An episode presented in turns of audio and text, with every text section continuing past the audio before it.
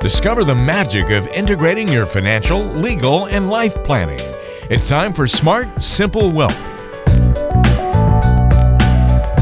Oh, we're glad you're with us this week. We got another great edition of Smart Simple Wealth on the way, helping you integrate your financial, legal, and life planning and show you the power and importance of doing so. Walter Storholt here alongside Carrie Qureshi of QureshiLaw.com. Carrie serves you throughout Arkansas and Texas. She's an estate and wealth planning attorney. And Carrie, thanks for joining us this week. Ready for another great podcast? Absolutely. I'm ready to roll. We've pulled together a good show for you today. We're going to answer a question a little bit later on from Mary in Little Rock about being confused over the terms will and living will. So we're going to talk about the differences between those two. We've got a fun question to ask Carrie a little later on as well in the getting to know you portion of our program. But you probably saw in the title of today's show something about learning from celebrity estate planning mistakes. We can always learn things from celebrity faux pas, whether it be dating Carrie, you know, music choices that they've made, even I guess fashion choices sometimes are applauded and other times, you know, uh, not revered. the opposite of applauded, I suppose. and we can also learn from estate planning issues because it seems like every year two or three celebrities will pass away and they'll leave kind of a, a mess in their wake when it comes to their estate and dealing with issues of, oh, I don't know, custody, financial elements, and we'll learn all this stuff about them. And it seems kind of like, okay, well, their problems will never be my problems because they're celebrities. But there are many things that we can kind of learn from what they've gone through. And since we like gossiping about celebrities, let's do a little bit of that today, shall we? right, right. And I love talking about this. This is such a fun podcast to do. And I think for me, being an attorney, this brings awareness. This gets a lot of people's attention, usually on not what to do because they didn't plan properly. But there are a few celebrities out there that did get it right. And we're going to talk about that too today. Yeah, there you go. Also, uh, these kinds of conversations are important too before we get into our first example because, you know, this estate planning stuff, Carrie, I mean, I think, you know, you'll be the first to admit sometimes it's hard for the normal person to talk about it, right? But we can kind of disarm the conversation a little bit by chatting a little bit about celebrities. And that's helpful. I think anything that moves the estate planning conversation along for somebody is a good thing. Right. And, and every now and then you'll have somebody that wants to bury their head in the sand and not really address the topic. That's normal. But this is a great way to break the ice and just say, hey, did you hear about so and so, especially, you know, for celebrities like Bob Marley or Prince and, you know, Jimi Hendrix, all three of those celebrities, they failed to write down anything for an estate plan and they had millions of dollars in assets you know royalties some music royalties some real estate. And you would think that famous musicians like that would have at least a basic will because we say everybody needs a basic will right? And these guys didn't have anything. And so that was just a huge nightmare for their families. And one of the situations with Bob Marley, his heirs are still battling out in court three decades later after his death. And so I always say if you don't love your family, don't do any estate planning. Mm. Because that's what you're leaving them. You're you're leaving them a big mess. And so if you do nothing else before you die, at least be courteous enough to your loved ones to document your wishes and keep them out of court and conflict. Yeah. So this will be the podcast for you. Our mission today, if you uh, you know know somebody that has trouble talking about these kinds of things, maybe send them this podcast, and maybe it'll get the conversation sparked and and get it going. So first example of the podcast today, the Bob Marley family is is the notable thing about them, just for how long that dispute and that fight has been going on. I mean, goodness gracious, three decades. That's a long time to still be arguing about something. Right, and not only just the time frame. Think about how much money has been lost in court and paid to attorneys. Yeah. That's not going to the heirs. Mm-hmm. So it's losing money every day that so, could have been prevented. A good example of time is money in their situation, their case. This made news headlines a couple of years ago, was a pretty big deal because of the age of the actor. But Paul Walker of uh, Fast and Furious fame died at 40 years old with that car accident. What was uh, kind of left in the wake of his estate planning situation? Right. And like you said, this was really tragic because he was young. I mean, it was an accident, but fortunately, he did have some basic estate planning in place. And okay. so he had created a will, and I think his estate was worth roughly 25 million. And so he had a teenage daughter, but he was smart. He left it in a trust and appointed his mother as her legal guardian. The big problem here is that the trust was only set up until she reached age 18. Hmm. So if you think about, you know, hey, is 18 a little too young to be giving my child, you know, 25 million dollars? You know, most 18 year olds, that's just not not a good decision. Interesting. So do we? Uh, I guess she hasn't reached that age yet now, right? Right. I don't think so. I know she was a teenager when he passed away, but she's probably not far off from receiving that entire inheritance. And so for us, you know, if that was a client that came in and we were setting up, you know, an estate plan, we would recommend to create a lifetime trust for that teenage daughter. And, you know, maybe the mother would be the trustee until 25 or 30 or 35 until you know they're old enough to make better financial decisions definitely not 18 but even when that child is old enough to make financial decisions, there are a lot of benefits to creating or leaving that money in a trust. So there's divorce protection from a future divorce, there's asset protection from a future creditor. So there's a lot of other things and you know that's really a topic for another podcast. The good news is, you know, Paul did have some basic estate planning in place, but it could have been improved. I take back my statement. She actually has surpassed that 18 year old age now. I think she's about 20 as it is now. So uh, you know, so okay. she she is now dealing with having all of those funds and and the complications that come along with that. And so, you know, good luck handling and, and being you know mature and handling all those different things. Hopefully, she's got a good supporting cast around her, and you know, is able to make right. make a good life and do more with that twenty five million that she received at 18. It's quite the gift at any age, and at 18, we've got lots of uh, things to be thinking about there. It brings to mind memories of you know lottery winners getting that big influx of cash all of a sudden, and and kind of navigating the pitfalls that come along with that. Right. So that's another interesting celebrity uh, passing that did have some planning that went into it, but maybe could have uh, had some additional layers there for some safety reasons in the Paul Walker situation. What about Heath Ledger? This was another one that had really big news headlines, just particularly the way that we uh, lost Heath Ledger. What was his estate planning situation after his death? Well, he was another one that he did at least create a will, um, I guess shortly after becoming famous and realizing he needed to do it. But he failed to keep it updated. It was more than five years out of date. And in that time, he had had a young daughter. And so his outdated will actually left his entire fortune to his parents and his sister. And his daughter legally didn't inherit anything from him. Mm. This could have been really, really bad, but fortunately, his parents made sure that their granddaughter was provided for. But like you know, we said, you know, that isn't always going to happen in every case. And it's kind of the kind of situation, I guess, where it's not just you know an immediate decision too, but they have they're kind of signing up now for a lifelong situation of making sure that that granddaughter you know, is treated fairly, but those lines can blur over the course of 10, 15, 20 years and beyond. Right. And legally, there's no requirement for them to give her any money.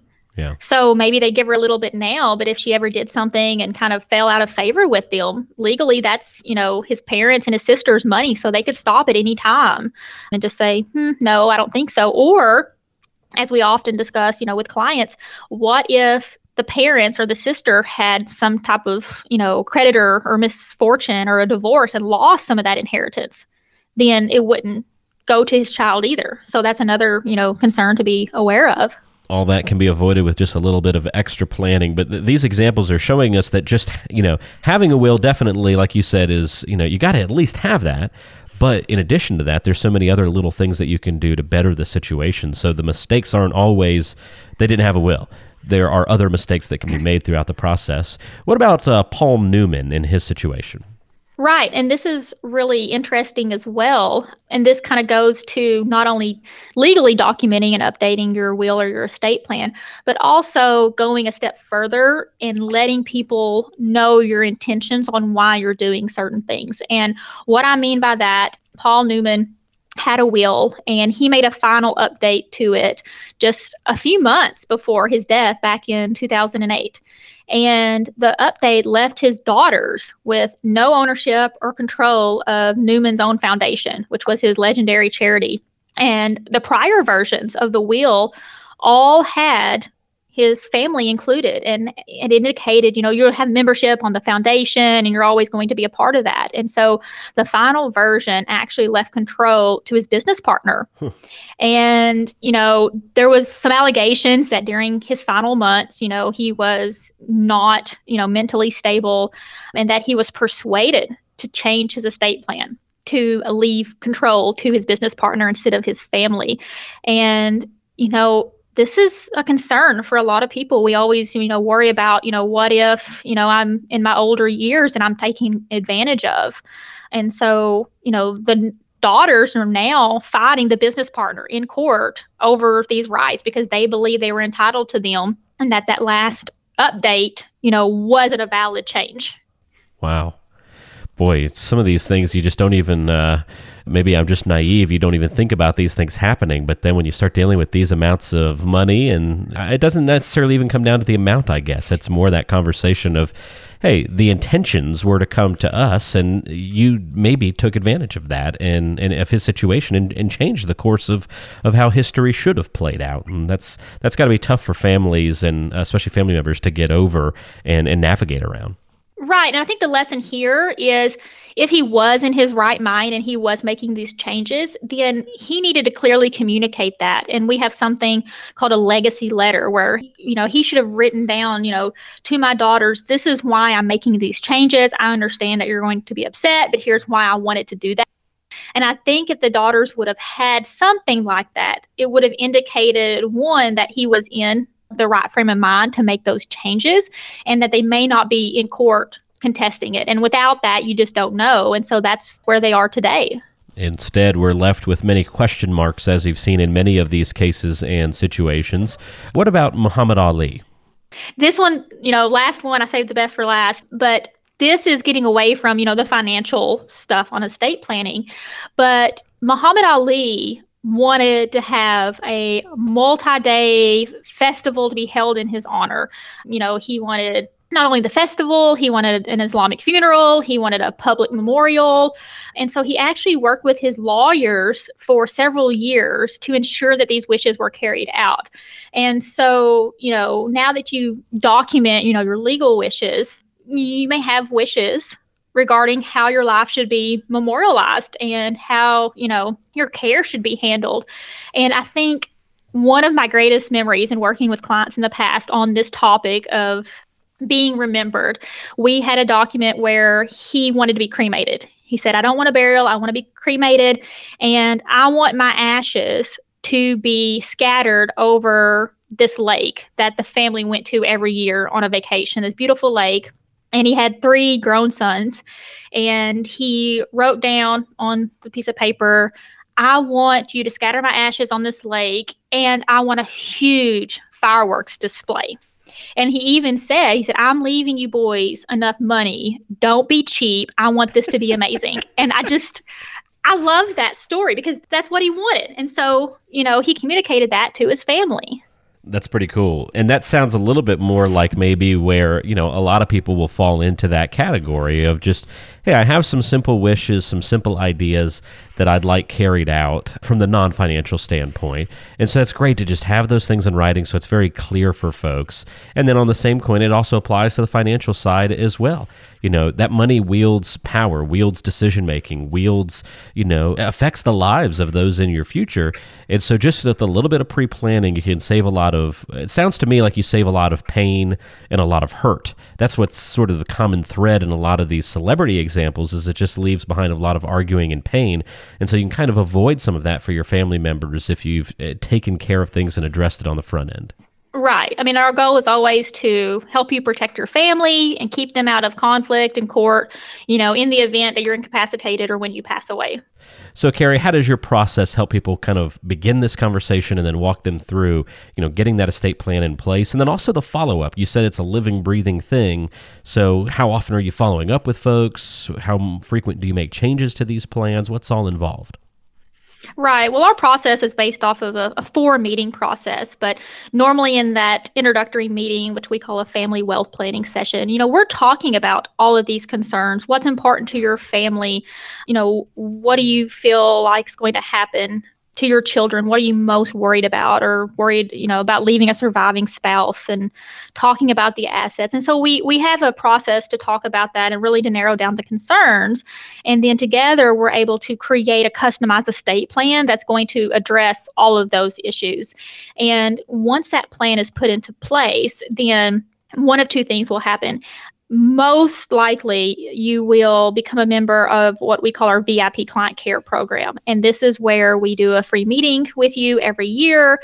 We make sure that your assets are all in the trust and just make sure that as life goes on, your estate plan stays updated. And that's a big difference than a lot of other attorneys where you just do a document and then you put it on your shelf and you think you're good to go for the next 20 years. And so we want to make sure that everything stays updated. For people that aren't on our VIP client care, we still do a free meeting with them every three years to make sure that, you know, their estate plan is current they just don't have all the other value added benefits of you know free changes and some other free planning that we include in that process well, if this has been helpful information for you, learning from some celebrity estate planning mistakes, hopefully that maybe will spark the conversation for you and maybe a family member that's been struggling to have it. Share this episode with them. Have the conversation. Use celebrities to help uh, you know engage in these kinds of talks. It can be helpful, believe it or not. If you want to call and talk to Carrie a little bit more about these kinds of things and more seriously about your situation, 870 275 4304 is the number to call to begin the conversation.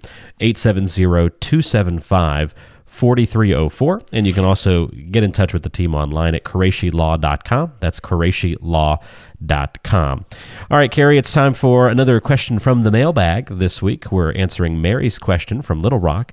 And Mary's got a simple one. Says, I'm confused by the terms will and living will. What's the difference? Right. And we see this um, common mistake quite a bit. We have people call the office and say, Hey, I need to get a living will. And so we always have to back up and say, Okay, do you want a living will or do you want a last will and testament? And so the terms will and last will and testament are the same. And that is the document that is going to go into effect when you die. And it will name your executor or your personal representative. And that's simply the person that is going to manage your estate when you're gone. And then it's also going to name your beneficiaries who gets what. The living will is your decisions on end of life care if you're incapacitated and you cannot tell the doctors what your wishes are. And so people think of this document as the pull the plug document, right? So take me off life support or, you know, don't take me off life support, keep me hooked up. And so for a lot of people, they remember the Terri Schiavo case.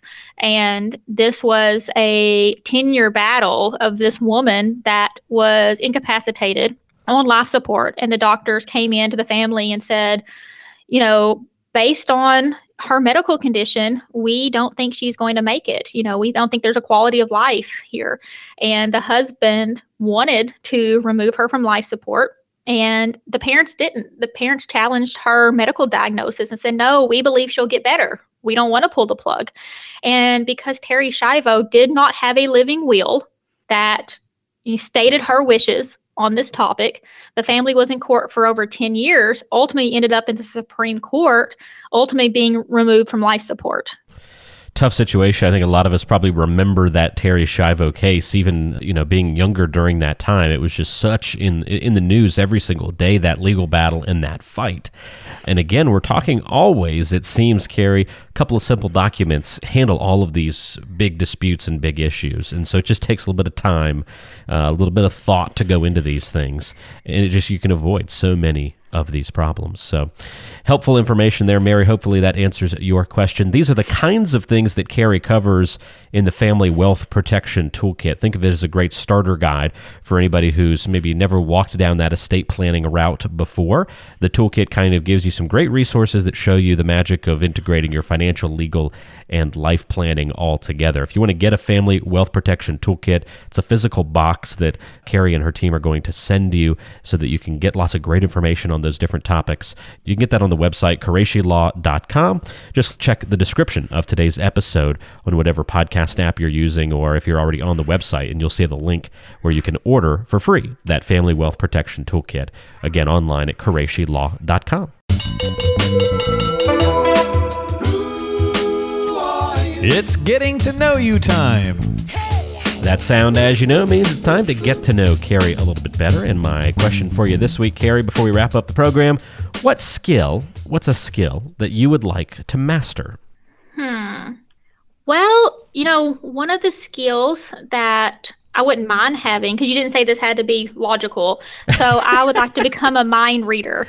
Oh, okay. Well, there you go. That's a skill. You know, for me, I'm very, I'm a straightforward person. Um, I don't like to play games. And so I think if I could just read someone's mind and know exactly, you know, what they're thinking, then I think it would save a lot of people some time.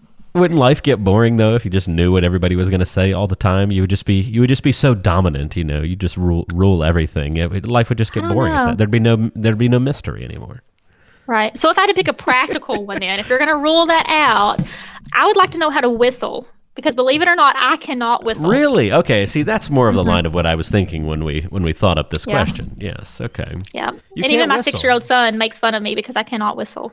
Now, see, I can't do the one where you put your fingers in your mouth and you do the true, like really loud whistle. My uh, my aunt can do that incredibly well. Um, I've never been able to do that skill, but just general whistling. You know, I mean, that's not an actual whistling song, I guess, but you know, that skill always came naturally to me, so I never really had to develop Yeah. that one. But Well, um, now I'm jealous of, of that. So isn't it funny the things that some people can do? I mean, they're kind of meaningless, but the things some people can do and others can't, like whistling. It just seems like everyone would be able to whistle, but some people can, some mm-hmm. people can't. Hmm. apparently it's something I've never been able to master. So Well, there you go. We need to find a whistling coach and get you in good shape to whistle one of these days. Work on it. In a couple of podcasts, we'll, we'll see if you can whistle. You'll check in on me. We'll, Gotcha. che- we'll check in on you. Yeah, get to work. Master that skill. It's a very important one. You should master that. So get get to it. I know you're not that busy. Come on. yeah, exactly. Awesome. All right, Carrie. Well, thank you for the help on the podcast today, and we will do it again next time. yep. Thank you, Walter. For Carrie Qureshi, I'm Walter Storholt. Thanks for joining us, and we'll talk to you next time on Smart Simple Wealth.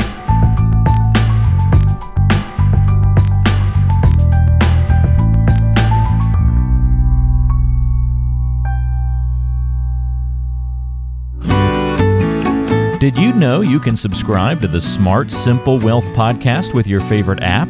It's on iTunes, Google Podcasts, Spotify, Stitcher, and dozens of other places where you listen to podcasts. And if it's not on an app you'd like to use, let us know and we'll get it on there. To make sure you never miss an episode, just search Smart Simple Wealth on your favorite podcasting platform today and subscribe.